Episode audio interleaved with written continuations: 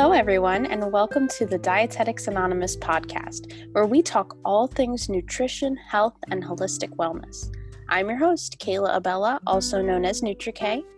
I'm a soon-to-be registered dietitian, and I am very passionate about spreading the word about health and nutrition. Now, without further ado, let's get started.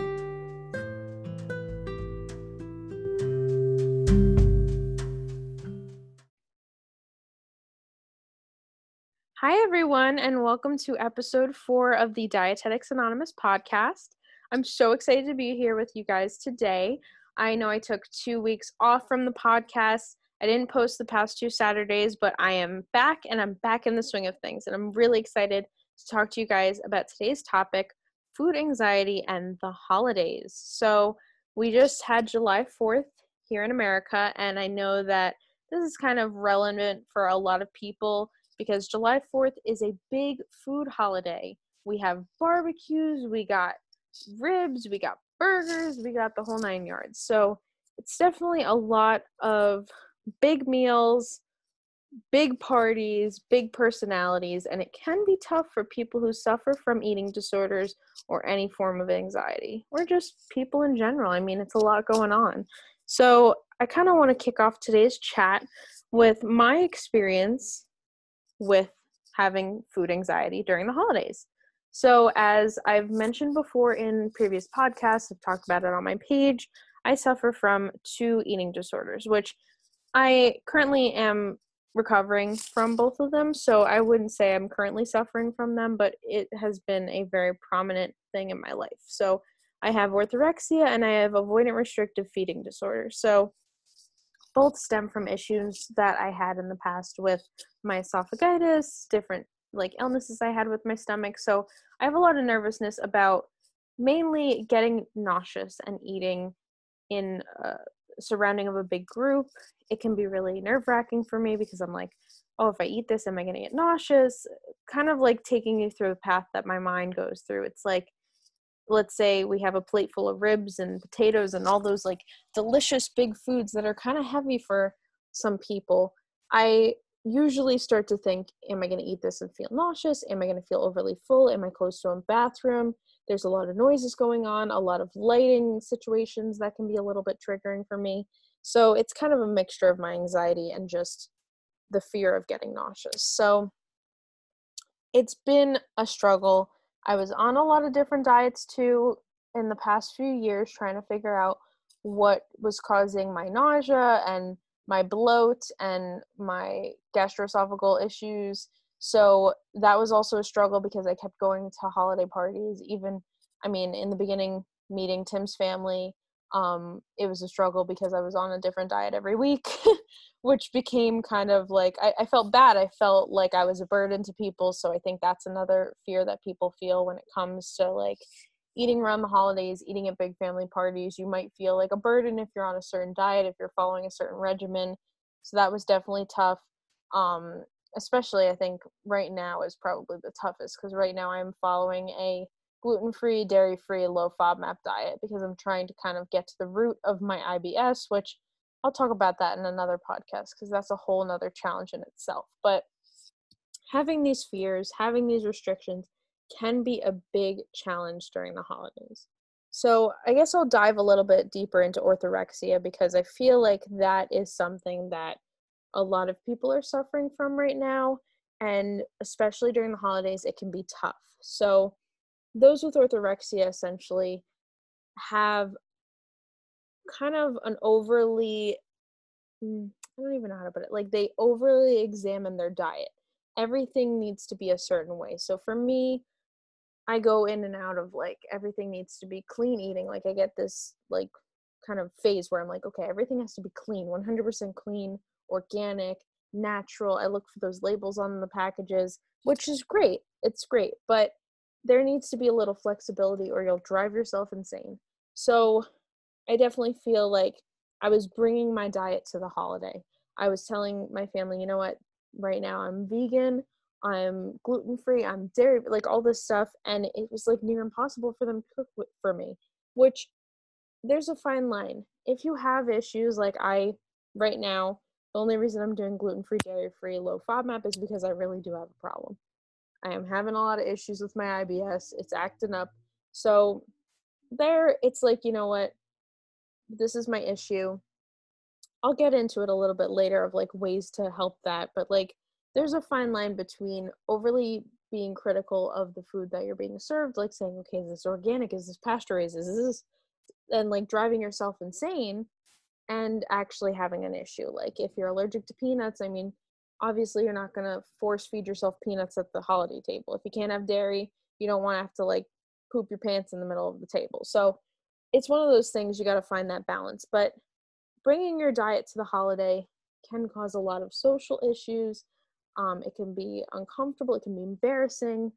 So that's definitely another thing that people struggle with. And then another issue is sometimes if you have orthorexia, if you're consistently dieting, if you're caught in the diet cycle, you don't even have to label it orthorexia. If you just diet consistently and then you go to the holiday party and you eat all this stuff because this whole time you've been eating like saltine crackers and lettuce, and now all of a sudden you're having a rack of ribs and a cake, you might start to feel really down on yourself, which is something that we need to address. This is a huge problem people kind of fall into, where they've been dieting so like rigorously that once the holidays hit, they completely lose it. They binge, they feel terrible, they're sad, they're angry. I mean, they just physically feel bad, they mentally feel bad. So that's definitely like a big issue with the dieting cycle and the holidays. So again, I'll address this like kind of ways to help towards the end of this. But the next thing is avoidant restrictive feeding disorder. So let's say you're actually scared of eating the food. So for me, I was literally nervous to eat the food because I felt like, okay, if I have this, I'm going to start to feel nauseous. And I went through a phase where like I literally didn't even want the smell of food on me. So I would put Purell everywhere. Like I was like a Purell fanatic because I just wanted fresh smells, and like I felt like things would stick to my mouth, and like, I don't know. I had a lot of weird things going on in my head there. But there was a fear of getting nauseous. So I would only eat salads when I went out. I would only eat fresh vegetables. I didn't want anything else. I would eat small portions, and it just became like kind of embarrassing because people noticed that I was eating less. They didn't understand what was going on. Some people didn't mention it to me directly. They would kind of say something to my mom or like whoever I was with. And some people would just straight up be like, what is going on? Like, why are you not eating enough? Which it can be embarrassing to kind of talk about it and explain yourself to other people. Because at the time, I didn't even know there was a label for what I was suffering from. So at the time, I was like, look, I'm just scared to eat because every time I eat, I feel sick. But essentially, it was something that I needed to deal with with the help of a professional, and kind of something I needed to delve in within myself. So this can be a fear of the food itself causing any kind of pain or nausea. This can be a fear of like the types of food that are being served. It can be like textures, sights of food, smells of food. So it can go really deep within the restrictive feeding disorder.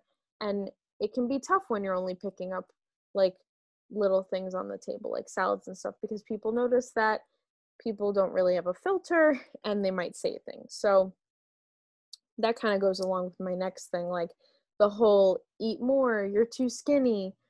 It's a common thing that family members tell us, and I'm sure they mean it out of the bottom of their heart, love, but it can be a toxic like statement or a conversation that they're trying to provoke. If you're telling someone who they have on their plate, like, I don't know, just vegetables or something, and they're like nervous to eat stuff, and you're like, oh, like, why don't you eat more? You're too skinny, like this and that. It can make them nervous. It can make them feel bad about what they're suffering from. They might end up force feeding themselves more to avoid the social faux pas and then feeling sick. So it can be really like a problem to handle things that way.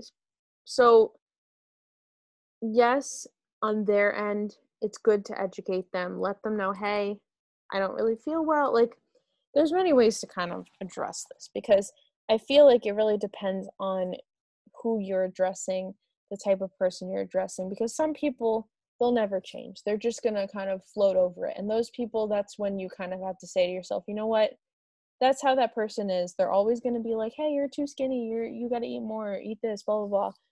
And that's when you kindly just say, you know, I'm good. Thank you very much. Like, I actually really like this vegetable. Maybe you crack a joke back and be like, oh, I'm trying to like avoid meat, or I don't know. Make some kind of joke, kind of take it lightly, because there are some people you just can't change. People are going to say things. You can't control what other people say. But if you think that it's a person you're addressing that you can give the opportunity to kind of educate them what you're going through, maybe if you're comfortable doing that, that's another good way to do it.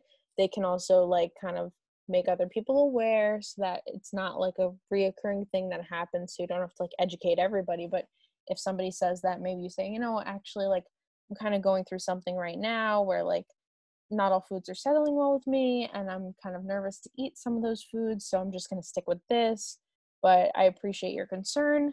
It's a really great way to kind of open people's eyes, because maybe you just taught them, hey, maybe I shouldn't comment on that, because maybe somebody is going through something. So you can learn to use it as a learning opportunity for some folks, and that can be really good for kind of helping other people so that they don't fall in the same kind of cycle of like talking about what people are having on their plate and talking about people's bodies, because it's just not necessary. So that's the next thing I wanted to kind of touch upon. So body talk, like when we go to see family, we have family and friend parties and all this stuff. There's bound to be one person to say, hey, you look great. Did you lose weight?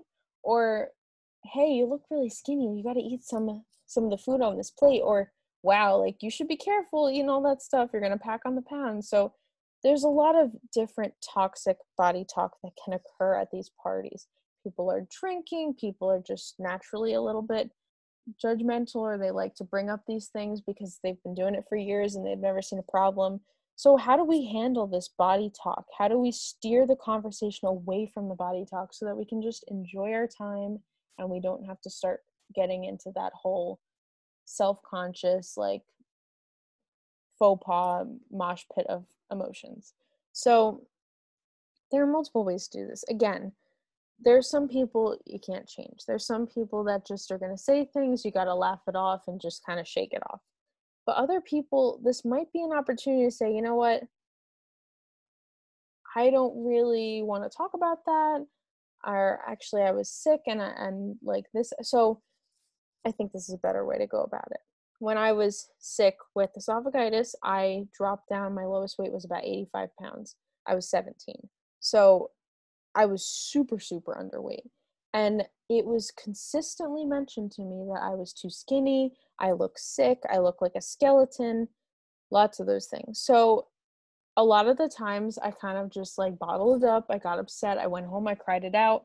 But I realized people are going to keep doing this unless I say something, because they don't know any better. They probably are not trying to hurt my feelings. I doubt that there's that many people out there who are malicious. I think that they're doing it out of just pure innocence and just like not knowing better. So I eventually just began telling my story. I was like, actually, I, I am sick. I can't eat this type of food. There's like some kind of stuff in my esophagus. Like, it was kind of hard to explain to people because, I mean, I think esophagitis is for like older people or something, but I was like a kid and I had it. So it was something that was interesting to people. They didn't know about it. And from then on, I'm sure that kind of impacted them a little bit in the way that they talk to people about their bodies. Or, well, let's back it up there. Maybe it steered them away from talking to people about their bodies, period, because that should not be a conversation we're having. You don't need to comment on someone's body. You don't need to comment on the amount of food they're taking in. And if you have the oppor- opportunity bleh, presented to you where you can educate someone, you can talk to them, in a gentle manner, though. You don't want to be like the body positivity police, because nobody likes that person. Just kind of spreading awareness in a gentle manner is always important, because it helps correct behaviors that are toxic and it makes everybody have a much better time. So that's my two cents on the body talk. So then the other problem that I do see with anxiety or with food around the holidays is the whole saving calories thing. So a lot of people will start to say, you know what, I'm eating this big meal tonight. I'm just not going to eat anything during the day. And that directly leads to binge eating. So this becomes this crazy cycle where it's like, I'm going to save calories all day, or I'm going to say I'm going to eat light this week because I have a party this weekend. And it just is like, you're so hungry and your body is so deprived of nutrients that you just overdo it at this party. And then you feel sick, you feel bad about yourself. And then you go again, you, you're like, no, this week I'm only going to have juice, or I'm only going to have salad. And then again, at the end of the week, you binge on French fries and burgers and all this stuff and you feel sick. So it just adds to the dieting cycle. It's completely unnecessary. You can have a wonderful meal in, for breakfast, lunch, and then when dinner time comes and the party's happening, you can have a meal too, because you eat three meals a day every other day. There's no need to do it different for the holiday day, if that makes sense. And then just some tips, like ways to help all of these situations. So when it comes to having issues, like for me, like I am gluten-free and dairy-free and all this stuff. So when it comes to a holiday party, if I feel like there's not going to be a food option there for me, maybe I'll say, hey, you know what, let me bring the appetizer or something. And I'll make something really fun that encompasses everything that is safe or good for me to eat. And I'll make enough for other people to try, because in that sense, I'm getting food for me and I have something that I can eat that I feel comfortable eating. I won't have anxiety around it. And I'm also introducing a new food, a new recipe to other people, which can be so awesome. And this actually happened when I went to the fourth of July um, with my boyfriend's family. I had this brand of gluten-free glazed donuts, and I was able to make enough to share with other people. And they ended up loving them. And even people who were not gluten-free were loving them. So it was a really cool moment, because I was like, wow, I shared something that was safe for me. It made me comfortable with other people, and they enjoyed it. So it was a really cool experience. And I think that that's a great way to kind of get people comfortable with like the fact that not everybody can just eat anything. There are people who have issues. There are people who are struggling with things. So it keeps the conversation open. It keeps people's minds open. And you're sharing new food, which everybody loves. And then again, just redirecting the conversation. If something comes up, it's a little uncomfortable, there's no need to get into arguments. There's no need to be a little bit like angry or snarky or anything like that. People will always say things. People will always open their mouths. People will always be a little naive. And that's totally fine, because we're here to learn. We're here to build off of each other. We're here to like be happy, enjoy each other's company. There's no need to get too upset about it. But you can always redirect the conversation, or you can educate others. If you feel like it's appropriate opportunity to kind of tell people about it, I, I definitely don't recommend like talking down to them. Don't say like, oh, you did this wrong. Just take it as an opportunity. Be like, why am I not eating this food? Oh, well, you know what? I actually have a gluten problem. Let me tell you a little bit more about it.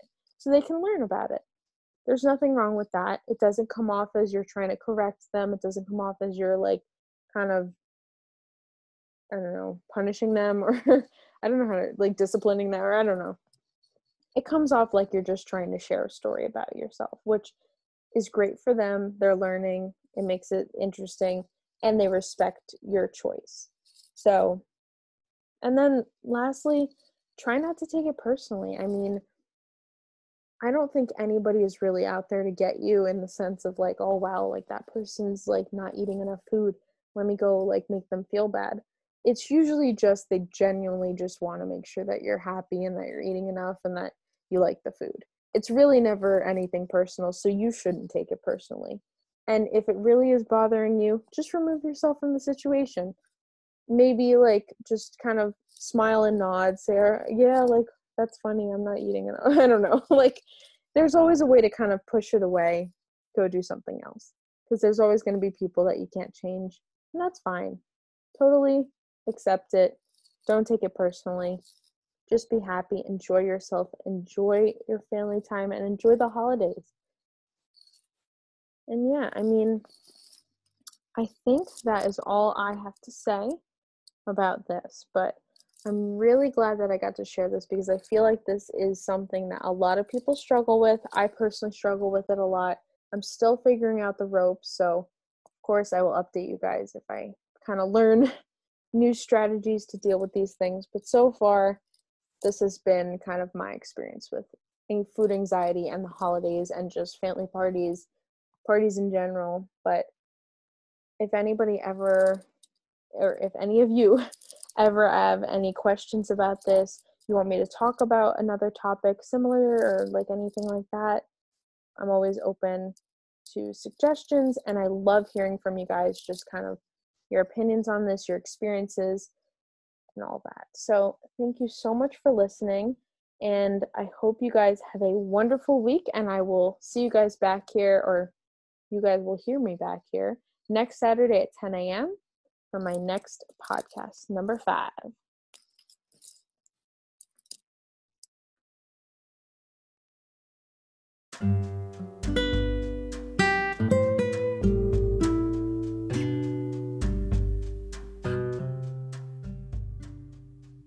Thank you guys so much for listening. Again, I am your host, Kayla Abella, also known as NutriK, and you can connect with me on Instagram at, at NutriK, and my website, w w w dot nutri k wellness dot com. I am now offering one-to-one counseling sessions, specializing in intuitive eating, binge eating, and just overall generalized wellness. Thank you so much for listening again, and I am so excited to be doing this podcast with you. I hope you tune in next week for our next episode on Saturday. Thank you so much.